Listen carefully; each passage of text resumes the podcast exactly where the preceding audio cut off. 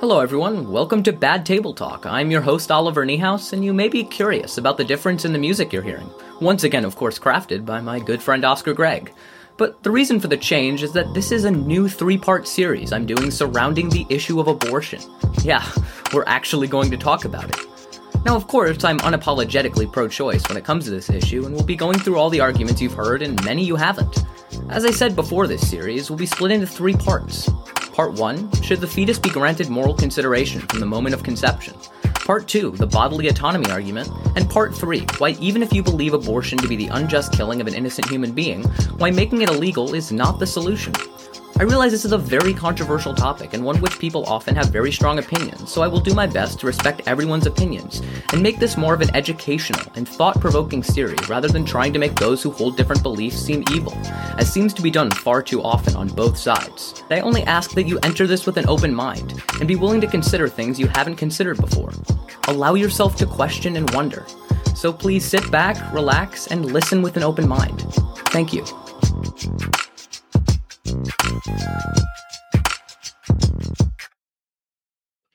So, welcome to Bad Table Talk. I'm your host, Oliver Niehaus, and before we begin, I just want to say that despite the fact that I'm currently pro choice and cannot imagine that ever changing, there was a brief period of time in which I was actually pro life and opposed abortion.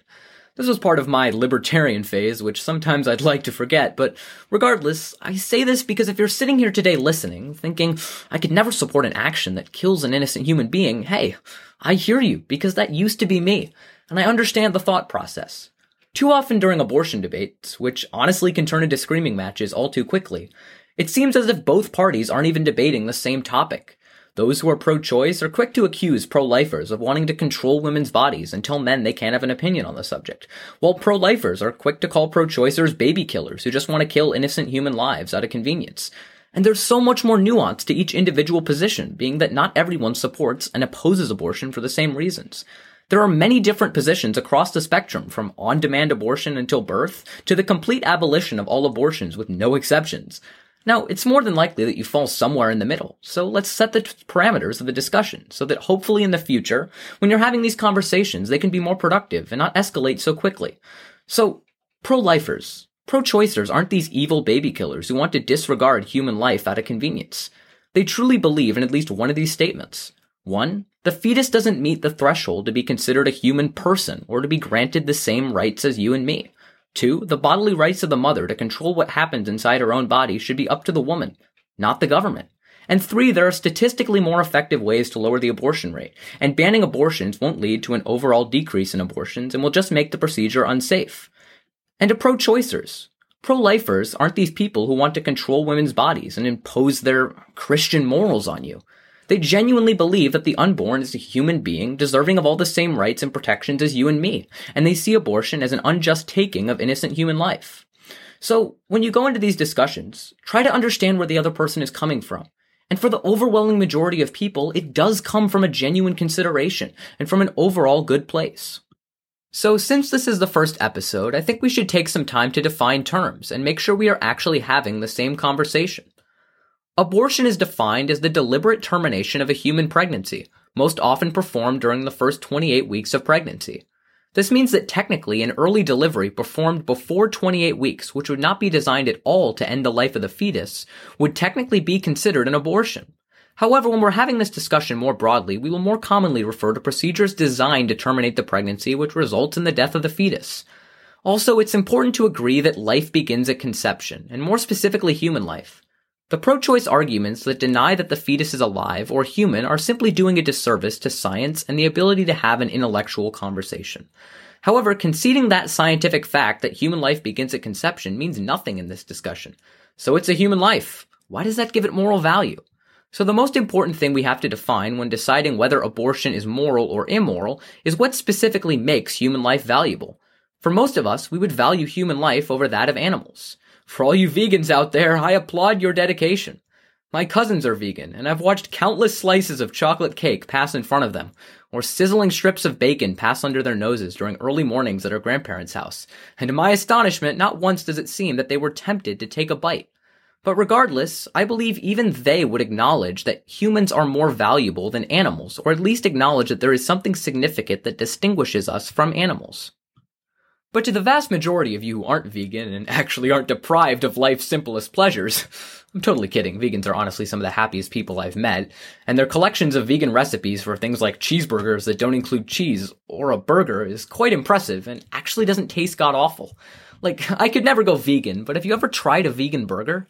Like, yeah, it's no buttery cheeseburger, but like, I actually kind of enjoyed it. Alright, this is getting a little off topic, but back to the point. Most of us are not vegan, and even so, many who are realize that humans are more morally valuable than animals. Why is this? Why do we grant more moral consideration to most humans than animals? Well, this is a concept called personhood.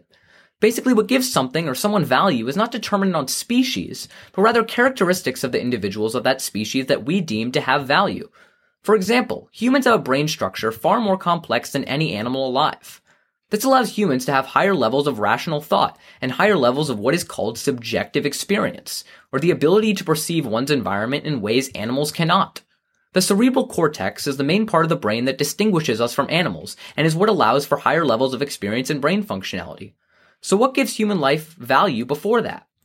Before that point at which the cerebral cortex is fully formed, meaning a higher level of subjective experience and ability for rational thought, that fetus is no more morally valuable than any other form of life.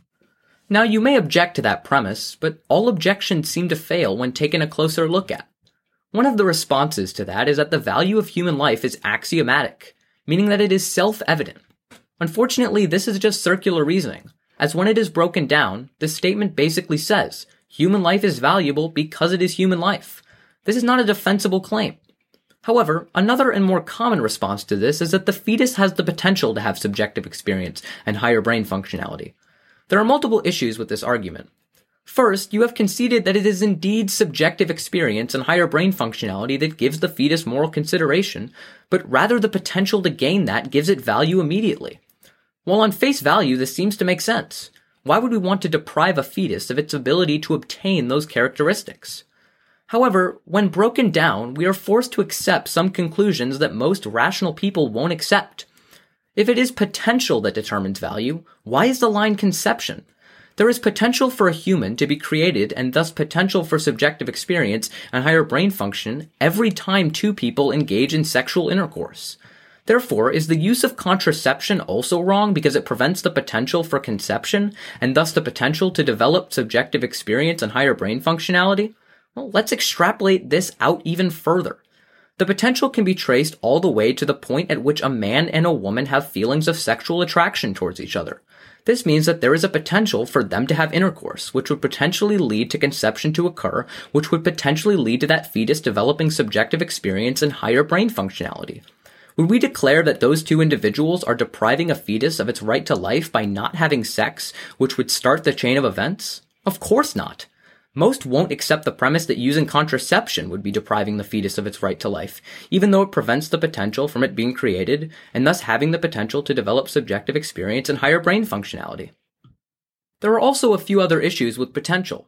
If everything were to be granted based on potential, well then I as a 17 year old should be able to drink, smoke, vote, rent a car, buy a gun, run for political office, and even claim my retirement benefits.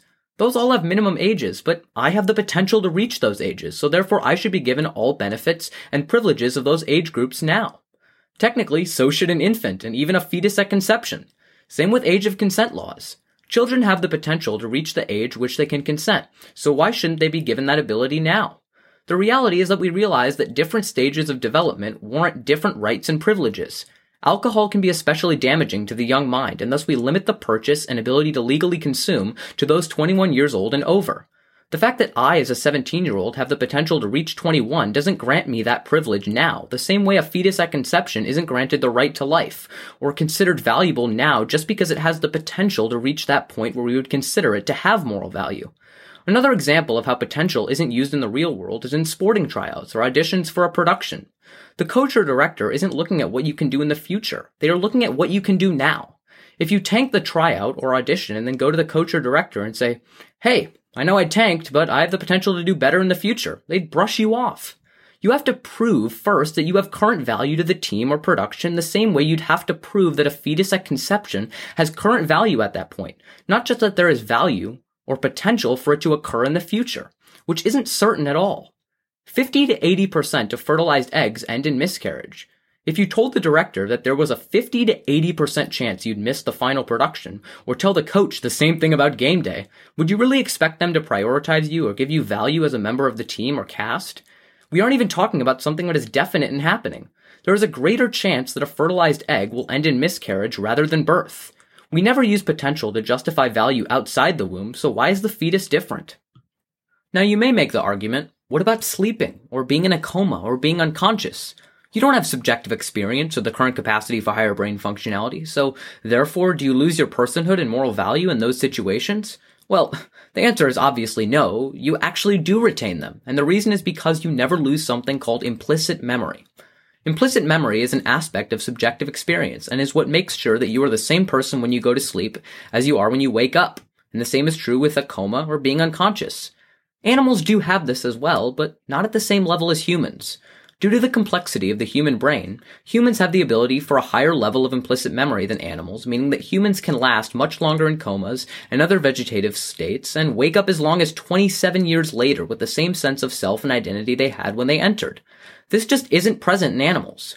Animals like mice have been put in comas for as short as a few days, and when they wake up, they are unable to walk, smell, see, or even have any similar brain activity as the brain scans prove that these mice indeed had forgotten who they were entirely.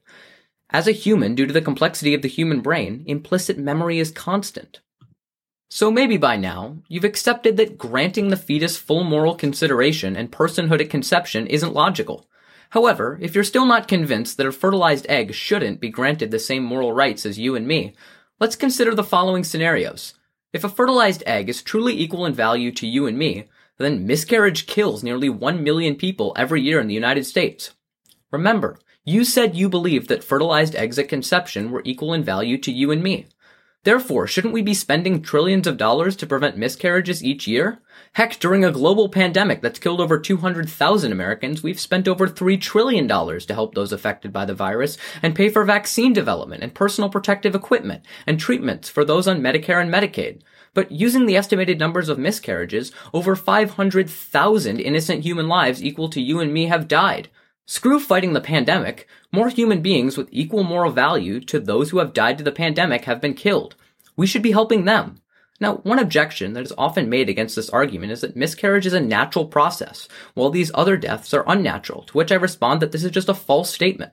The spread of a virus is natural the same way cancer is a natural process. Just because it's a natural process doesn't mean we let it be and don't try to stop the killing of innocent human lives. What about natural disasters? Why should we tell people to evacuate their homes? It's just a natural process. The truth is that the naturalness of a process is irrelevant. If the process, natural or not, kills innocent human beings with full personhood as you agreed before, then we have an obligation to stop this senseless loss of human life. Maybe 17 cents of every one of your taxpayer dollars should go towards research on preventing miscarriages, rather than to the military who will use it to senselessly bomb other countries and actually kill more people. And yes, that's a plug to my previous podcast series called Actually Making America Great, and specifically the episode on the war on terrorism, which you should all check out and will be linked below. And what about in vitro fertilization? If you're unaware of what that is, it's basically the process where an egg and sperm are taken from the man and woman and fertilized in a lab and inserted back into the woman's uterus, or a surrogate if they so choose. If you accept the natural process argument, then even without the information that will follow, this would already be wrong. But unfortunately, despite being responsible for making fertilized eggs, the process of implantation in the uterus is difficult, and sometimes as many as 15 to 20 separate embryos are created, or rather human persons, as you would say, which are just discarded after one implants. Implantation itself is already a difficult process, and even without IVF, 50% of fertilized eggs don't implant and thus lead to miscarriage. So if you truly believe that the fertilized egg is a human person with equal moral value to you and me, then you must be against IVF, which kills as many as 19 innocent human persons each time the process is initiated, and B, for exponentially higher funding of research that would study how to lower miscarriages, because 1 million people are dying every year from just that. Also, miscarriages can be affected by the decisions of the pregnant woman that can impact the chance of a miscarriage occurring. For example, and this touches briefly on the bodily rights argument that I'll address in the next episode, but if there is a particular diet that will reduce the miscarriage rate from the original 50 to 80% to 20 to 40%, should the government force that woman to adhere to that diet? If not, shouldn't she be charged with child neglect? Let's consider even more implications of personhood at conception. Can a pregnant woman be arrested? Now, you may not be making the connection, but for those who are, this was definitely a big brain moment for me. Basically, if you're granting the fetus personhood at conception, which would give it all the protections in the Constitution and otherwise ones that we have, can a pregnant woman be arrested when there's an innocent human being inside of her with the right to due process? And by doing this, you're arresting an innocent human being and thus violating the constitutional due process rights you're giving to the fetus. How about the census? Should currently pregnant women be counted as two in the upcoming 2020 census? Again, why would birthright citizenship and not citizenship of the country in which you were conceived be the case? If these examples make you uncomfortable or realize how absurd the claim of personhood and moral value is from conception, good. It means you don't actually agree with the idea that the fetus has equal rights from conception. When analyzed thoughtfully, it is clear that the idea of a fertilized egg being given the same moral value as you and me is preposterous. Now, this is in no way a comprehensive ethical discussion surrounding the issue of abortion and specifically even personhood at conception, but rather using real world examples as well as just logical and deductive reasoning skills to discuss why the idea of personhood at conception is deeply flawed. Now, does this mean that there aren't arguments out there surrounding the specific topic that could challenge the assertions that I made here? Oh, of course not. And that's where you come in. Please feel free to email me with any comments, questions, concerns, or anything else surrounding this episode. This is much more complicated than just what I brought up, so if you're interested in learning more, I've linked down below a few online books that go more in depth on this topic that I found to be insightful during the research and learning process. Books giving both perspectives are down below. Regardless, I hope you enjoyed this segment and that I stayed true to what I promised in the intro, which was to respect everyone's views and make this more of an educational and thought provoking series rather than the heated emotional debate that seems to be the norm. If you're willing, please leave a rating and review an Apple Podcast and subscribe for more segments. All else aside, regardless of where you stand on this issue, thank you for keeping an open mind, and I hope to see you back here for the next segment. Take care.